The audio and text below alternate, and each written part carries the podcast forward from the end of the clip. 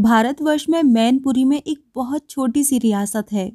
उसमें केवल सात हजार मनुष्यों की बस्ती है, परंतु क्या हुआ, महल, मंत्री, जनरल, कर्नल सब हैं।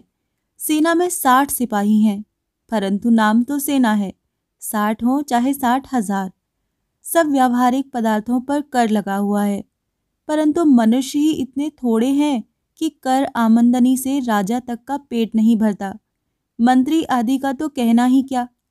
इस कारण राजा ने आमदनी का एक और उपाय कर रखा है, अर्थात जुआ घर बनाकर उसे ठेके पर दे रखा है।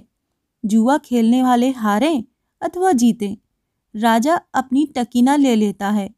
यहाँ विशेष आमदनी इस कारण होती है कि और राजाओं ने अपने देशों में जुआ बंद कर रखा है, क्योंकि मनुष्य जुआ हारकर प्राय आत्मघात कर लिया करते थे।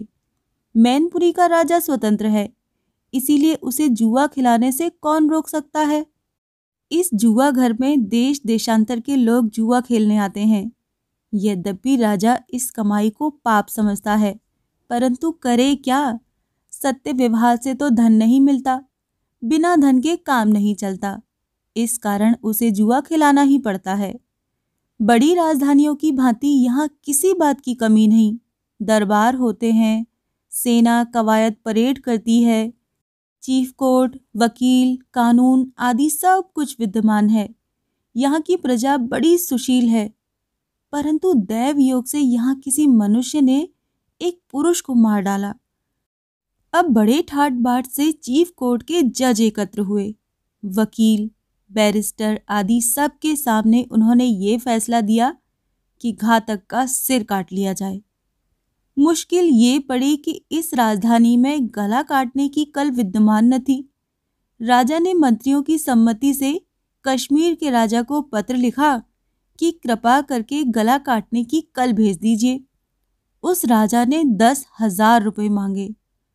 तब तो राजा जी चकराए कि दस हजार के तो आदमी भी नहीं, कल के दाम इतने। फिर दक्षिण के महाराज को लिखा, उसने आठ हजार मोल किया। राजा ने विचारा कि यदि गला काटने की कल मोल ली गई तो सारी राजधानी बिक जाएगी, ये ठीक नहीं, क्या करें। मंत्रियों ने कहा, महाराज सेनापति से कहिए कि वो किसी सिपाही को हुक्म दे दे कि वो खूनी का गला काट ले, क्योंकि युद्ध में भी तो वे यही काम करते हैं। परंतु किसी सिपाही ने गला काटना अंगीकार नहीं किया। राजा ने इस विषय में मंत्रियों से सलाह ली और उस सभा ने एक उपसभा बनाई। अंत में बड़े झगड़े के बाद ये निश्चय हुआ कि खूनी को उम्र भर के लिए कैद कर लिया जाए। राजा ने ये बात मान ली। अब बंदी खाना कहाँ से लाएं? एक साधारण कोठरी थी, वहीं खूनी को कैद करके उस पर पहरा लगा दिया और हुक्म दिया कि पहरे वाला दो कैदी के वास्ते राजा के लंगर में से नित्य रोटी ला दिया करे। एक वर्ष पूरा हो जाने पर राजा जब राजधानी का हिसाब देखने लगे तो उसने पाँच सौ रुपया खूनी के भोजन, छाजन, पहरे आदि का खर्च लिखा हुआ था।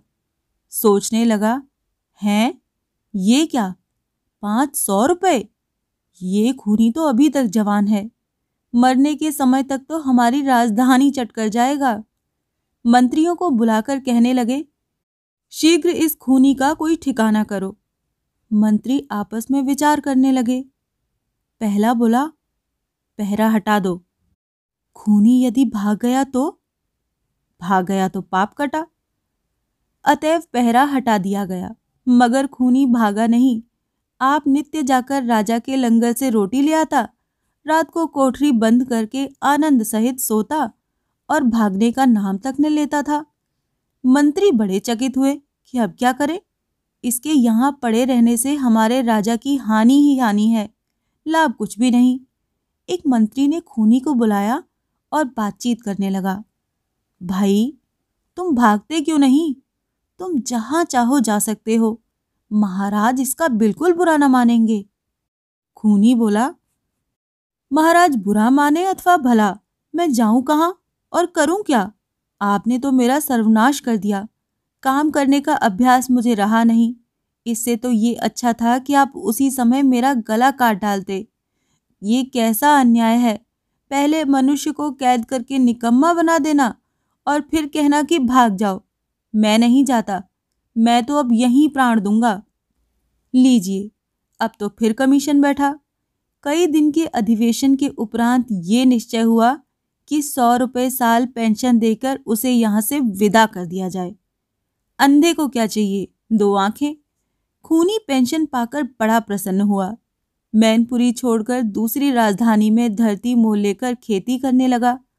अब वो आए वर्ष मैनपुरी जाकर सौ रुपये ले आता है और आनंद पूर्वक जीवन व्यतीत करता है।